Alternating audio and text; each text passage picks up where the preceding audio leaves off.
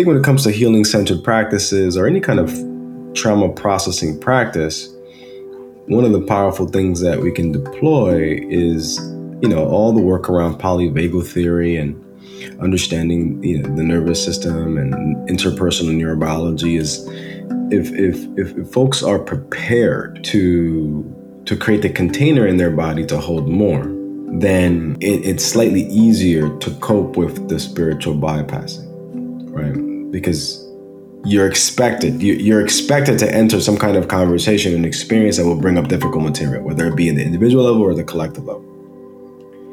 So what you want to do is create a lot of time uh, in the beginning of an experience or in the beginning of a conversation just to regulate and, get grounded. And that could be in the form of a couple meditations a movement meditation sometimes a relational meditation of just checking in in terms of what's coming up or, or what's been coming up for you. And it can be even not even related to the subject matter that you're exploring, just having people kind of really land in the space, in the community. Welcome to the Sounds of Sand podcast. My name is Michael Riley. Today, I'm in conversation with Dr. Angel Acosta. And Angel works to bridge the fields of leadership, social justice, and mindfulness.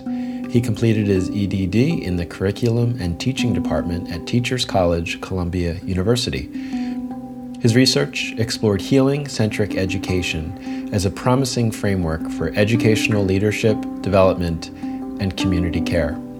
And Angel is the director of the Wounded Healers Portrait Series project. And this is a project that captures the profiles of nine educators, community leaders, and practitioners, all of whom have dedicated their lives in some shape or form to creating a space for others to thrive, flourish, and heal. We discuss this project and a lot more on The Sounds of Sand, presented by Science and Non Duality. Welcome to Science and Non-Duality. What is non-duality? The universal forces. It's the collective consciousness. Being aware. Trauma is not the external event that happens. Trauma is the impact of that event, which is the disconnection from ourselves. That matter is energy, energy is matter. That's what EMC squared is about. There's a language without nouns, there is a language without subjugation, there's a language without objectifying. But if it's recorded, then we there is a collapse. But if it's not, then it's the infinite potentiality. All right, I'm here with Angel Acosta. Thank you, Angel, for being on the show. Yeah, thank you. Thank you for having me. So, before we get into talking about uh, the Wounded Healers Project, um, I was wondering if you could give us a bit of your background and how you came to the work that you do today. Yes, uh, I'm a healing centered educator and uh, contemplative social scientist. So I've had about 15 years in the field of education. Um, you know, as an opportunity to to explore just the the implications of being an educator and a, a researcher and a person who cares in this current historical moment. Um, I currently am the director of the Garrison Institute uh, Fellowship Program. Um, it's an incredible, incredible uh, fellowship. And the Garrison Institute, please visit. It is a former Franciscan monastery that was retrofitted to be a, a retreat center.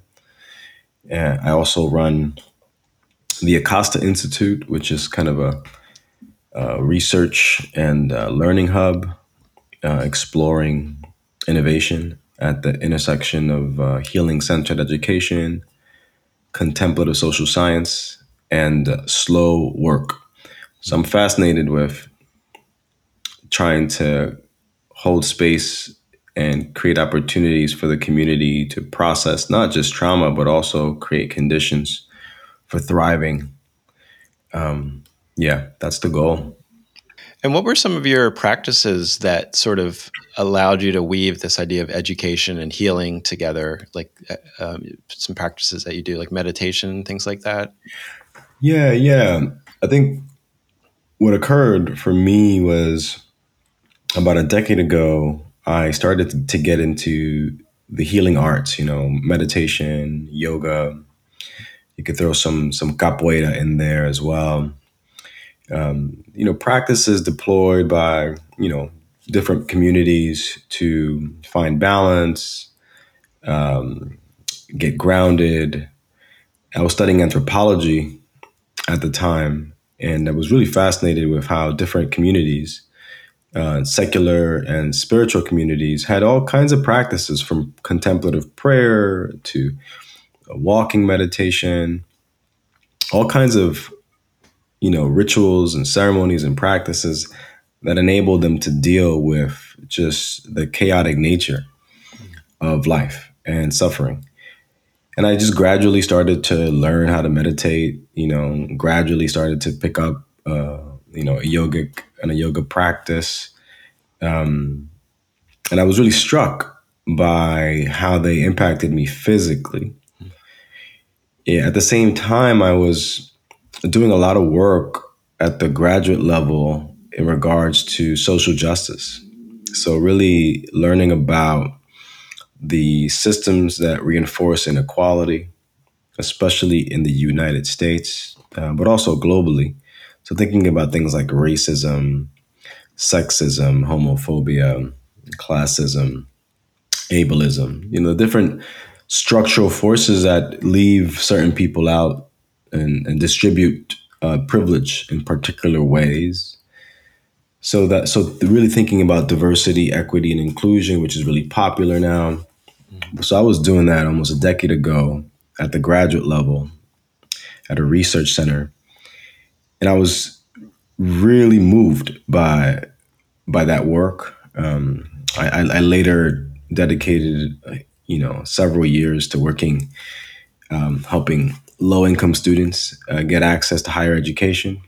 Uh, so I took that anthropology background and that diversity, equity, and inclusion background, and immersed myself in creating opportunities for the next generation.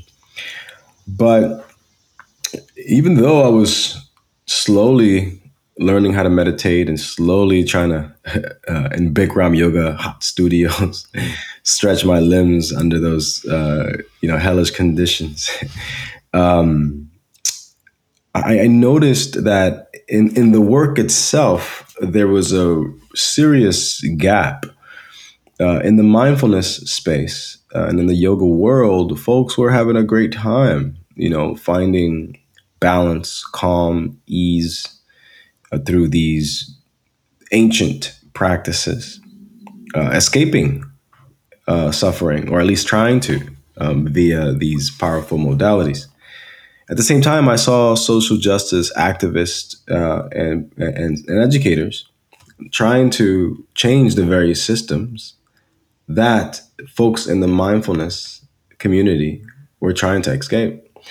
So I just I just I found that fascinating that in the just social justice space there were all these people burning out and and putting their life on the line to change the very systems that generated the suffering that folks in the mindfulness and the yoga world were trying to stretch it out. we're trying to meditate through. Right. And I, I saw a gap there, and I wasn't I wasn't the only scholar and person to begin to ask that question. Um, so I, I, decided to get more education and pursue a doctoral degree. So I, I went to Columbia Teachers College uh, in a in the curriculum and teaching department and got a doctorate in, in, in, in curriculum and teaching. And my question when I started was, what are the connections uh, missed connections between mindfulness based education and social justice education. I really wanted to think about that in a really broad way. And I, I started uh, that uh, academic, uh, rigorously academic experience with that question, and it, it evolved. Because what I noticed is that in both of those camps, what was common was trauma mm-hmm. as a fundamental experience. Uh, so I became really moved by this question around what are healing centered pedagogies? What are practices, tactics, strategies, theories, modalities, ceremonies that could be deployed in a classroom, that could be used in an educational experience with adults or within an organizational training program that would go would, would move beyond trauma, yet would integrate both a real sense of critique and intention to transform the the social structures that reinforce inequality in the case of social justice, yet also take into account the well-being and the the the the thriving of the individuals in that experience by way of integrating mindfulness and other practices. So I felt really moved by that question and and and and, I, I decided to shift my inquiry a little bit or at least refine it and um, that's the story of healing centered education in terms of how I approach mm-hmm. that work. Beautiful.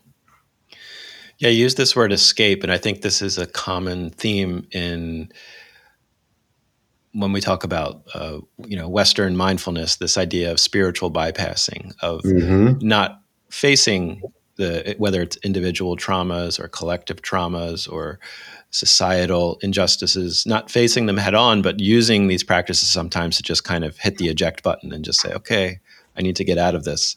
So, uh, how do you work with that balance between allowing people that space to escape when they need to, when they need, you know, they're in a, a you know, in a, a, difficult life experiences, uh, in either in the present or in, in their past through intergenerational trauma, um, but allowing them to kind of go into the fire and, and witness and, and be with the, the traumas that we all share. You know, I think I think the thing about spiritual bypassing oftentimes is that it can all it can happen unannounced. Um, you know, so you know, folks have difficult experiences in their lives, and, and when it surfaces, when they're triggered, when it emerges, activated by some kind of conversation, some kind of experience, and then there's the bypass, right? There's the avoidance. Mm-hmm. I think when it comes to healing centered practices or any kind of trauma processing practice, one of the powerful things that we can deploy is, you know, all the work around polyvagal theory and understanding you know, the nervous system and interpersonal neurobiology is if, if, if, if folks are prepared, are prepared to to create the container in their body to hold more, then it, it's slightly easier to cope with the spiritual bypassing, right?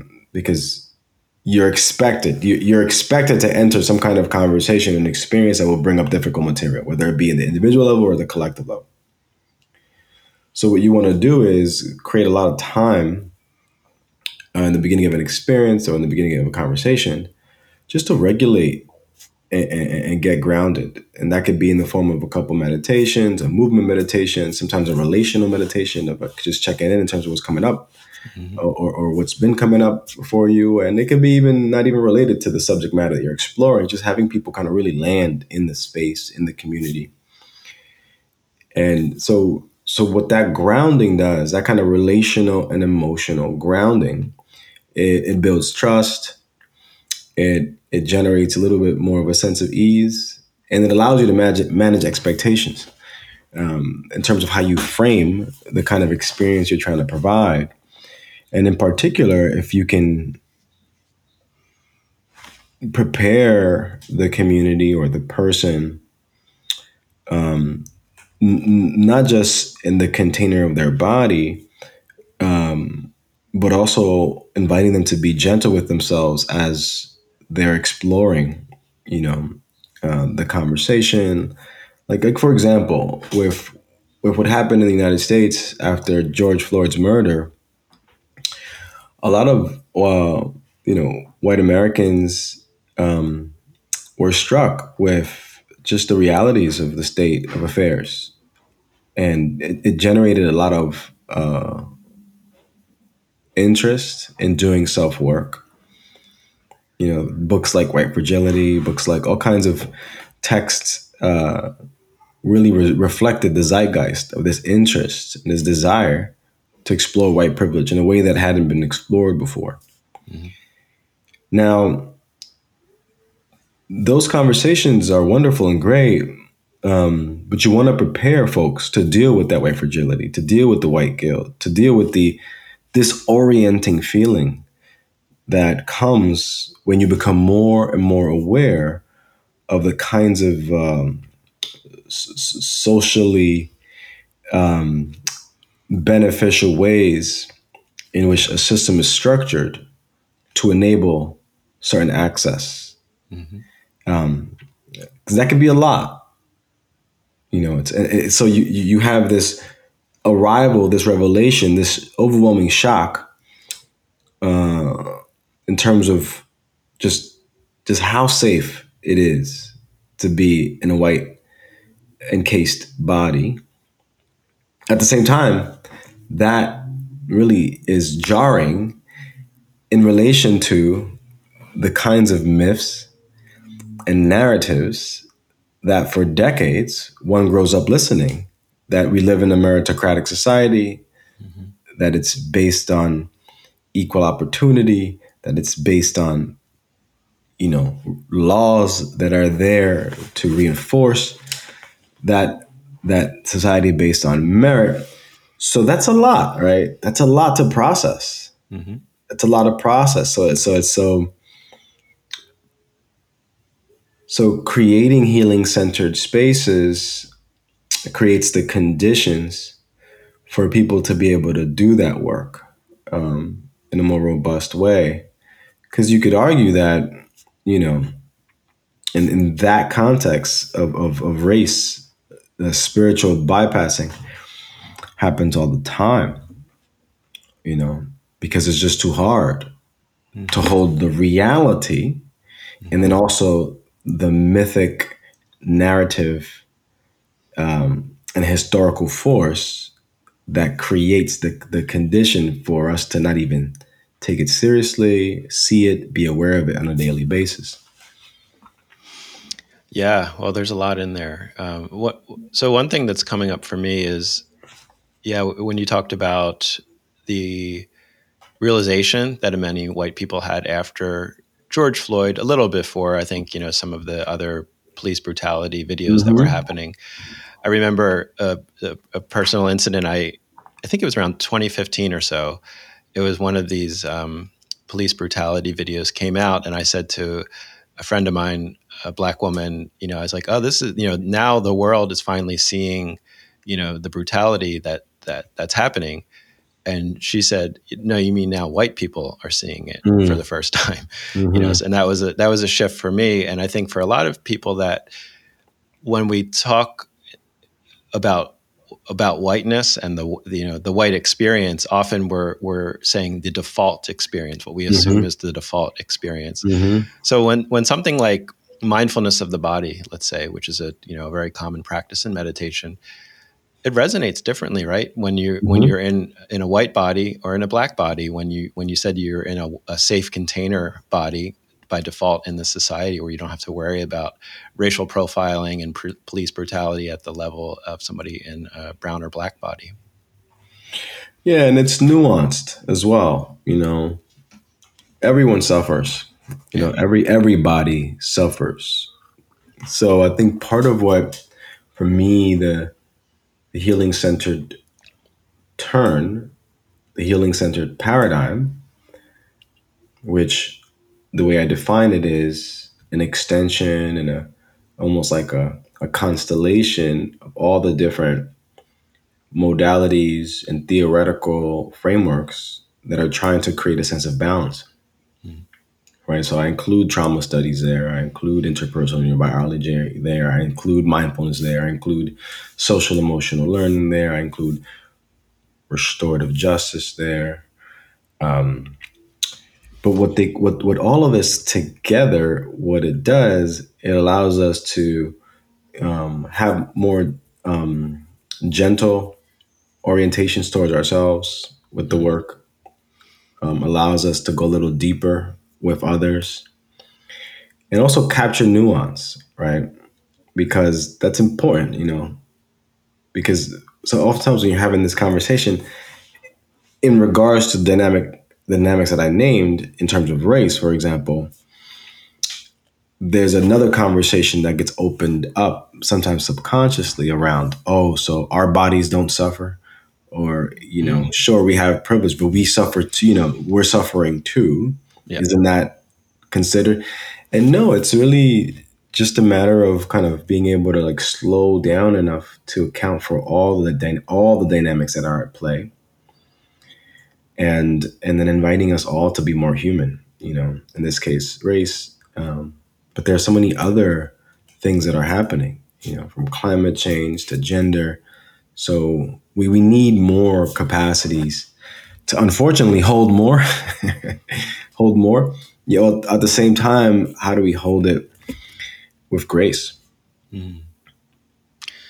Yeah, totally. I, I mean, the, this this embracing of nuance, the embracing of of being able to hold more than one thing at a time, and even paradox paradoxes is part of the spiritual journey, I think, and that's part of the spaciousness that I think you talked about that opens up in our in our worldview that we can say, oh, okay, this is true. You know, th- this is true, and this is true at the same time, and I, I'm, I'm creating the the conditions to hold the both of those things um, as as valid.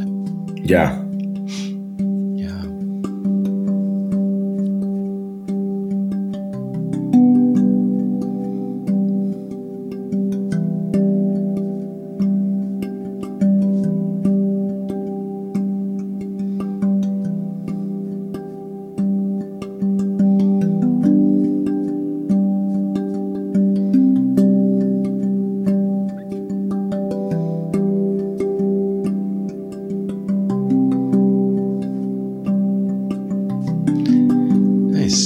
So, could you talk a bit about the genesis of the Wounded Healers Project?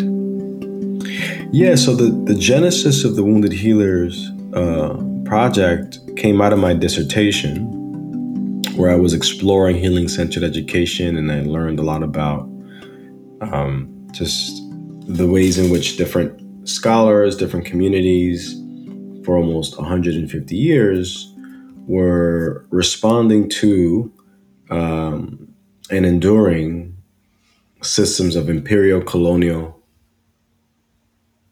and capitalist domination. So, what does it mean to be an indigenous person in the context of the US and survive reservations, boarding schools, and every single tactic deployed to save the soul and extract the Indian? So, you know, you have to understand that imagine imagine your language banned. The tender spiritual technologies that your ancestors deployed for millennia you know not allowed outlawed. You may be sent to a boarding school your hair cut your language suppressed and then sent back to your home to be, you know, almost an evangelical um, promoter of Western culture. You know, think about the psychological uh, strength that required to endure that and yet to preserve a semblance of connection to your people, to your culture. And in my research, part of what I found that some of the most powerful evidence of healing centered pedagogies can be found in the response to colonial and imperial rule within indigenous communities globally. Right? What was that response like? How was how was that how was how was imperfectly, right? So you can kind of preserve a sense of dignity in the face of domination and lose some of the language. But but still, the fact that they're still here the plan was only their survival up until it could sustain the system as a unit of labor. And the same goes for uh, the Black diaspora and African Americans. That it, it took some serious spiritual fortitude to navigate the transatlantic slave trade, to navigate Jim Crow laws, to navigate a global, a global systematic attempt to extract labor. Um, and in that extraction, you know, the lives upon lives that were lost, um, and the minds that were bent and the souls that were turned, you know, in not, in not so positive ways. So, so in that work around learning more about, you know, healing centered practices and, and how they how they evolved and how they got systematized and, and became new ways of talking about restoring our well-being like mindfulness like social emotional learning like somatic practices somatic intelligence emotional intelligence social intel- intelligence. These are, these are new forms of talking about having a sense of well-being and awareness. And those are those are healing centered practices. So as i as i as i as i sat with all this i came across the concept of wounded healer which was which originally used within greek mythology uh, the greek in, in greek mythology you have this character named chiron who's a who's a god but he's also really deeply committed to to to really serving and being a servant. Um, and in, in in in Greek mythology, he's oftentimes associated with physicians and how the physician cares for the patient. But it's very important that the the, the the, the, the, intelligence of the physician in terms of dealing with their own wounds supports in the therapeutic relationship to the patient, right? So it's like this capacity to understand one's own wounds that enables you to be a more efficient, effective healer. Chiron himself dedicated his time to to to restoring, reparation, um, and restoration. So and so I found that interesting. I found a couple papers on wounded healer pedagogy, wounded healer teaching, and but but there was a very gross under treatment of the concept, you know, and and in terms of education. And then you saw it very you used uh, somewhat popularly as an archetype within Carl Jung's work. Mm-hmm. Carl Jung's uh, really comprehensive psychological framework and frameworks.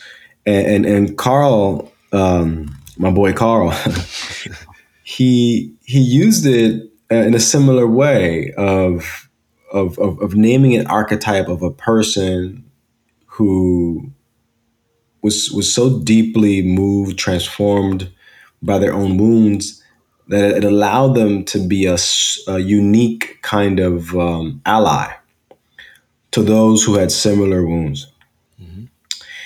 So I was struck by that, and um, I, I, noted it in my dissertation in my doctoral research, and um, I just said to myself that at some point I want to do something with that concept. It's, it, it sounds, sounds like a sexy concept to play with, um, just not during my dissertation defense. You know, I, I noted it, but it wasn't an, it wasn't an, a, a, central theme. So after I graduated and I was you know facilitating experiences and, and consulting, I said, you know, let me turn back, and it hit me really, really, really hit me really hard. We should do something with the healers, but it has to be not so academic. It has to be more arts based, more creative. And at the time during the pandemic, the field of education in the United States was experiencing the, the most challenging time. Imagine all these teachers teaching online all of a sudden at the drop of a dime.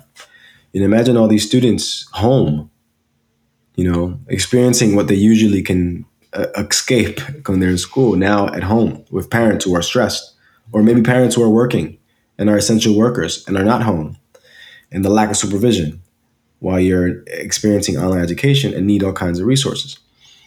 So the system of the system of education experienced a lot of trauma and stress. And the byproduct of it of it, one of the many, was that more and more teachers began to question whether they should be teaching. Burnout was at an all-time high. Right now, we have the highest levels of turnover in the, in the system. So many teachers are leaving. And I was interested in the people who were staying. I was interested in what does it mean to navigate a pandemic um, and have your intestinal fortitude, you know, tested, um, and yet commit to stay, and yet maybe even deploy healing centered teaching practices to get through it and to inspire your students. So we decided to look at our network to see who were some healing centered educators, some healing centered leaders who were doing really powerful work. And uh, I, I tapped about nine people who I knew were doing really creative, really creative work. And then I approached uh, a photographer, Raj Walker from Paper Monday, who him and his wife B have a studio called Paper Monday, and they do beautiful portraitures.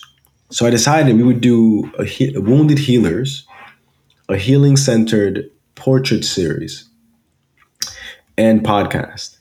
So we we took each subject and took beautiful portraits, um, and then interviewed them, and then produced a podcast. And uh, we built a site for it so you can see the portraits, you can hear these incredible stories of resilience and transformation. And then a couple years later, we got uh, we were fortunate enough to get funding from the Kellogg Foundation, which we leveraged, and we actually framed each portrait in gold trimmed framing, and have now begun to um, basically administer a traveling exhibition of the portrait series. So we have the portraits physically and uh, my vision is that at some point, some of these will end up in the Smithsonian Museum. I'm gonna say it out loud right now. And there's also a um, 3D exhibition right now. You can you can walk through the gallery, a three dimensional gallery at uh, TC Macy Gallery. Uh, Teachers College, Columbia University has a Macy Gallery, and they we had an in person gallery exhibition that was rendered into a 3D exhibition. And um, we're just really excited to to promote and talk about this this healing centered community project that that's national in scope, um, but but really is a source of inspiration. All right, let's hear a few samples from the Wounded Healers portrait series. You'll hear the voices of Angela Cariotis and Dolores Acosta.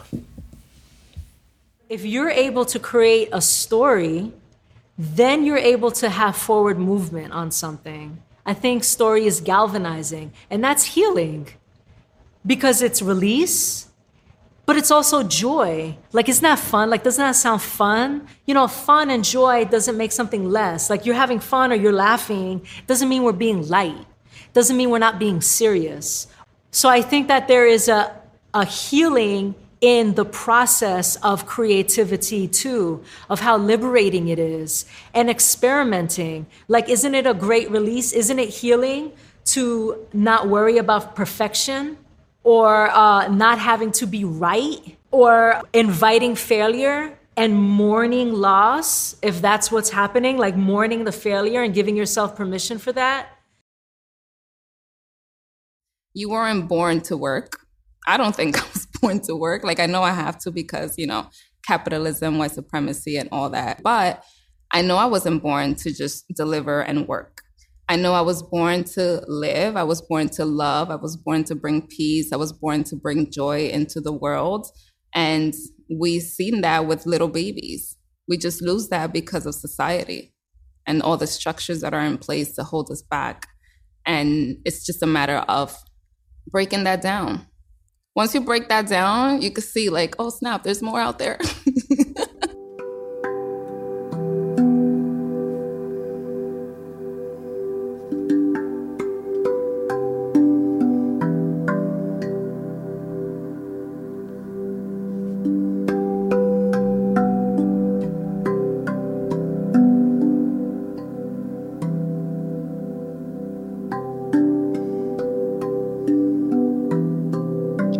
was it about the voice that that that called to you to create this as a podcast? Because for me, listening to it, I love I love the voice because there's something very vulnerable about hearing someone's first person account of what they went through and what brought them, you know, what drew them to teaching, uh, and and yeah, discussing openly their own their own wounds, which in my uh, experience at school, and I think this is pretty common, teachers did not express vulnerability. You know, they were they they had to be these kind of firewalls against the personal to kind of you know shape the students into into you know what what the outcome uh, the, the curriculum.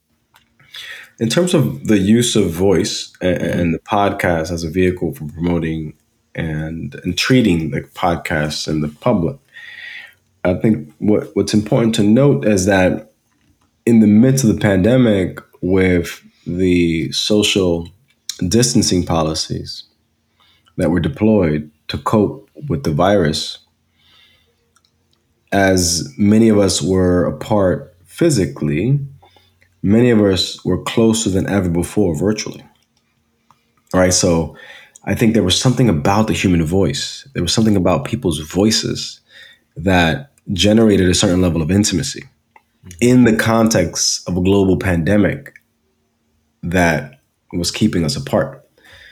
So I felt really strongly that it was important to hear the voices of each person and to and to and to get lost in those voices and, and feel the intimacy of their stories. And at the same time, because the history of education in the United States, especially in relation to teachers, has always been fraught. A great book uh, to explore this, if you're curious, is called. is titled "Teacher Wars."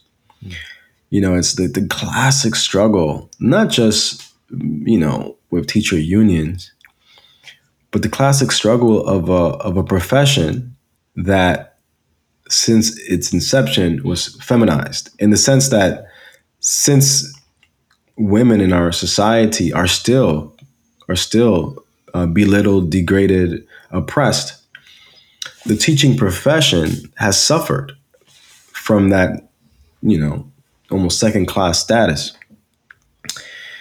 and and and also um, grossly underappreciated, grossly underpaid. Um, especially in public education.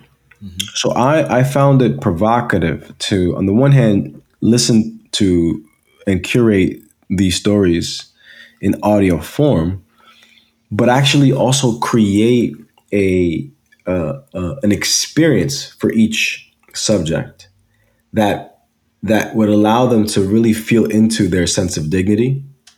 And based on our research around the project, a quote from one of them I felt like royalty.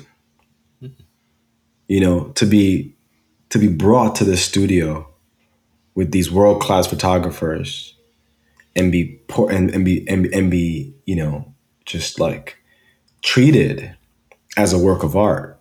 Mm-hmm. There was something there as well.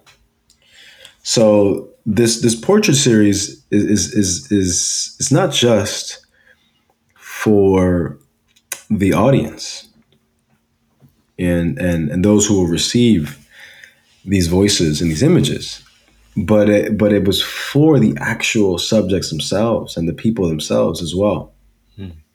and we were very sensitive to at every step of this process that this was a healing a healing centered container from inception to execution you know, so often with any kind of project, you know, the execution is so stressful. You know, it's like the production is so stressful. Um, uh, the output, you know, oftentimes very beautiful, but we wanted to make sure that we we really curated an experience that allowed the wounded healers to to feel a sense of being held, being seen, and celebrated. And I think I think the project you can feel that in the project. Yeah, yeah, it's it's a it's a beautiful beautiful thing to listen to and to to view. And I think this it's it's interesting to think about the teacher in the context of wounded healer because I think for many people um, the the school experience itself is re-triggering of trauma or creating new traumas for them. So, you know, I've never really heard education framed in this way as, as education as a healing experience for mm-hmm. students and for the for the teachers too, for for the wounded healers themselves. Yeah, and that's part of the the the benefit of the healing centered turn in education, the healing centered paradigm, which is part of the scholarship that I supported to promote. Uh, you know, when you talk about things like restorative justice, for example, you know, used in schools, that's a healing methodology. You know, let's say, you know, the students that end up fighting in the classroom or in the hallways, the typical response has always been to suspend both or all involved. Mm-hmm. And restorative justice, what it did was it, it stopped that and it brought everybody together through through different circle work to figure out okay what happened here you know what, what, what are the what's who what, what are the reparative and restorative things that need to be happening? What is the truth? Um, what do people need on both ends? Victim and you know quote unquote perpetrator. So that's pretty that's pretty powerful stuff especially when you think about the statistics around suspensions you know and, and and who gets suspended most and what happened to those students who do get suspended you know they end up a lot of them end up in more trouble mm-hmm you know, sometimes the classic school to prison pipeline mm. was a byproduct of the ways in which schools were dealing with discipline, you know, just kind of suspending students. So then our students are suspended or ejected, you know, basically in a sense exiled. Mm. And, you know, what capture what catches those students? Oftentimes the streets other vulnerable people, other vulnerable adults, uh, and you create a vicious cycle. So, healing centered he- healing and healing centered practice and education deeply influenced by restorative justice. And then and then you see it over the last 30 years, this like integration of mindfulness in the classroom, mm-hmm. of emotional learning in the classroom. And then also there's a parallel movement of integrating mindfulness in the workforce integrating mindfulness and social and emotional learning in the workforce. So it's a provocative thing to hold that all these different modalities being integrated both in K through 12 education and in professional learning context right when we're experiencing the most what some call what some people call poly crises mm. climate change economic uncertainty, socioeconomic inequality, racial inequality, um, political polarization, right? So it's a, it's it's it's it's an interesting time to be able to hold, as you said earlier, paradox.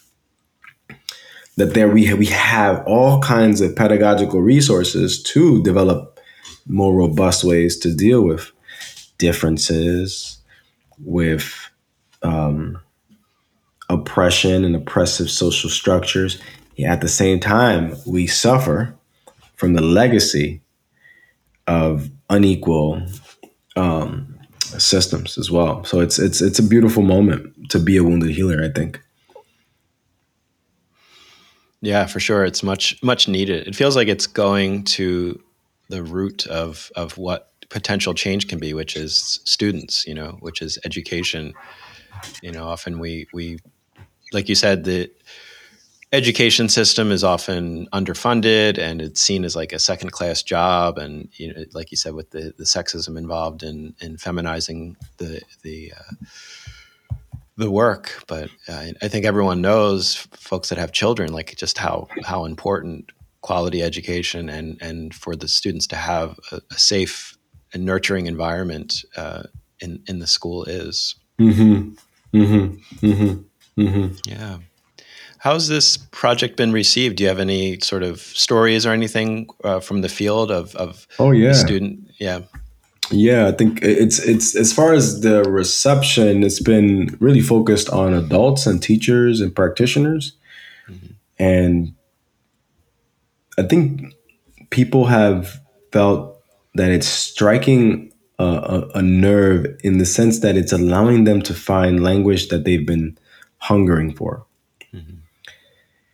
And it's been a gateway for people to talk about the pent up frustration of navigating the global pandemic and not having had the containers or the spaces to talk about the tensions, stresses, and traumas that they endured during that. And hearing these stories allows them to, to think through their own experience. It allows them to reflect on their own wounded healer journey. So overall, I I think it's been well received, you know, and and we're we're just getting really started in terms of uh, reaching uh, critical mass. You know, we're just kind of in year one of of putting the work out there, and we've already hosted uh, a digital summit. We've hosted um, two really powerful in person experiences. One was a, a contemplative uh, workshop on wounded healing at Columbia University. Um, and then we also hosted a week long uh, exhibition with the portraits up at TC Macy Gallery. And then, and then the site is up for the world to see, and people are invited to engage it. Um, and we're also in the process of publishing a, a book on the first round of portraits, which should be out in 2024. Um, so so really excited. And so we're looking at the, at it from a three year kind of um, perspective. So we hope we hope this interview is just an invitation for folks to hear how the project is uh, in its kind of genesis, um, and uh, people will meet new wounded healers each year, and just really excited. Um, to move this along and really grateful for the Kellogg Foundation for their support. For sure, yeah. No, I, I hope uh, you know. I think a lot of people in the SAND community will really resonate with this project because it it does tie in a lot of interests that science and non-duality has been focused on, especially in the last few years of of uh, trauma. You know, with the wisdom of trauma film, but also just our kind of yeah just a, a, more a more compassionate space at looking at what does non-duality mean what does true oneness actually feel like um, in a in a direct in a direct way and i think this project really exemplifies that um, mm-hmm.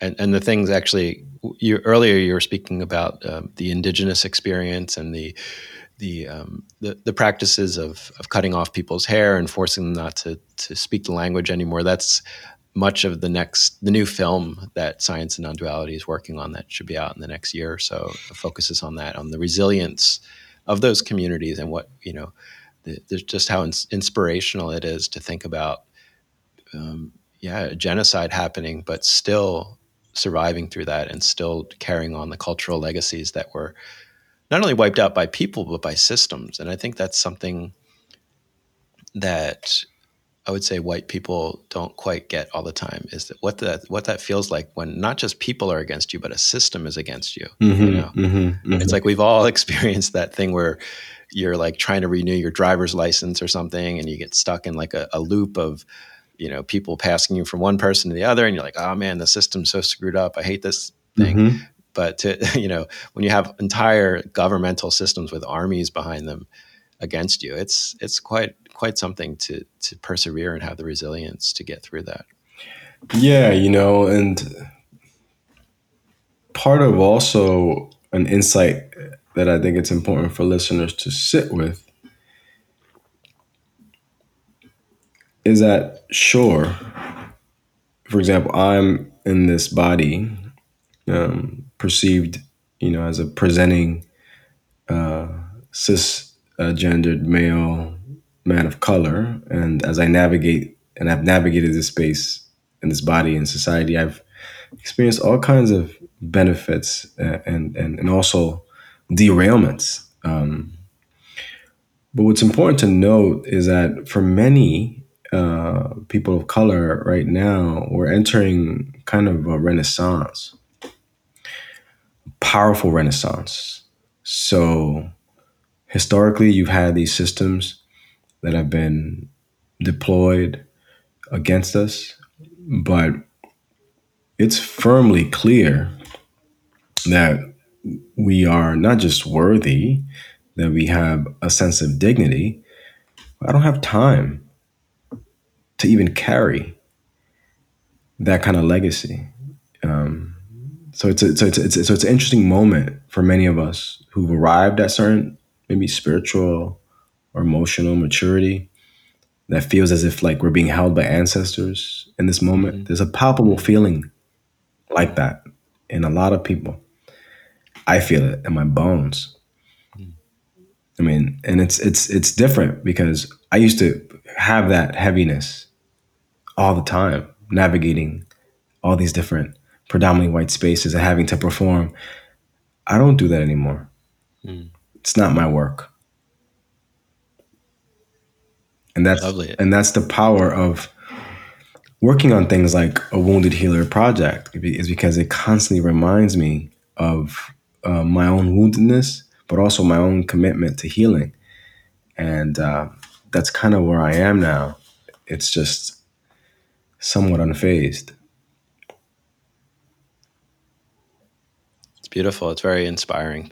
Thank you for sharing that. Thank you. Yeah. All right. So um, the Smithsonian, that's coming up. You mentioned that. it's coming. It's coming. It's Don't tell them though. You know, we gotta be, you know, we gotta. They might, they might be listening. So don't, don't think it's spam if you see a Smithsonian email come in your inbox. I know. cool. Um, any other, anything else coming up in this fall that you want to connect with people? Yeah. I mean, we'll be hosting a lot of events at the Garrison Institute. Um, we'll, we'll be hosting a, a a retreat exploring contemplative leadership um, at the end of September. Um, we'll be hosting uh, an online international healing centered education conference um, in early October. Uh, in November, we'll host uh, another retreat at the Garrison Institute. Um, with Dr. Yolanda Sealey-Ruiz, one of our wounded healers, exploring her methodology, the archaeology of self. And uh, we'll close out the year teaching an online course, um, the Healing Centered Primer, which is a healing centered education one-on-one course that any, anybody can take. It's a three-week experience, thinking, exploring theory, practice, and research in the context of healing centered education.